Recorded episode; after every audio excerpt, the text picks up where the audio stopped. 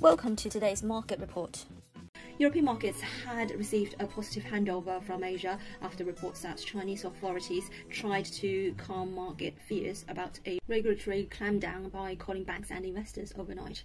Additionally, Federal Reserve Chairman Jerome Powell indicated in his um, press conference following the conclusion of the US Central Bank's latest two day policy meeting that the US economy still had to make substantial progress on jobs before any form of tapering.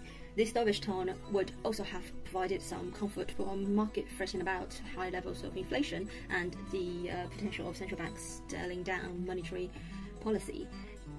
Germany's seasonal adjusted jobless total fell by 91,000 in July, far more than expected, and driving the unemployment rate down to 5.7%, its lowest in 14 months. German inflation data for July are due later in the session, but eyes will also be on the release of the minutes of last week's European Central Bank meeting. Recent resilience in safe haven currencies such as the Japanese yen and Swiss franc suggests plenty of caution remains in currency markets as global coronavirus cases rise, yet at the same time sterling's gains reflect optimism that the British economy can be reopened as vaccinations progress. The British currency is the biggest G10 gainer on the dollar this week. It climbed some 2.6% from a five-month low it touched last week to the one-month top it hit on Thursday. The pound notched up its highest levels in almost almost four months on the euro on Wednesday. It has also made strong gains on the yen and especially on the Australian dollar, against which it is up 3.6% from low touched in early July. Though experts and Prime Minister Boris Johnson have cautioned it is too early to draw conclusions, England's reopening last week has yet to spark a surge in cases or hospitalizations. UK has scrapped quarantine rules for fully vaccinated EU US travellers meanwhile. GBP USD is trading above 140, extending its gains after the Fed meeting news. The EU's suspension of legal action over the NI protocol supports sterling as well.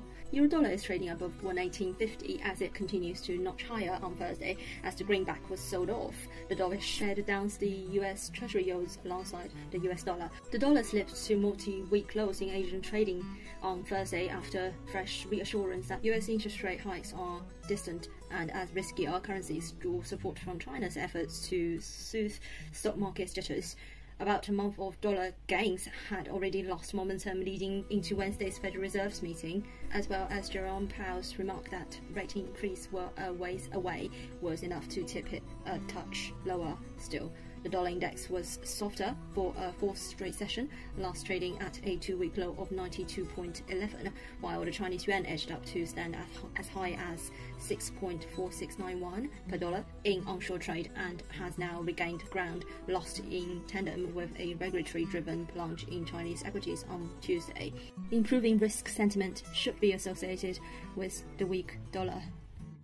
This is today's market news. Thanks for listening. We'll see you next time.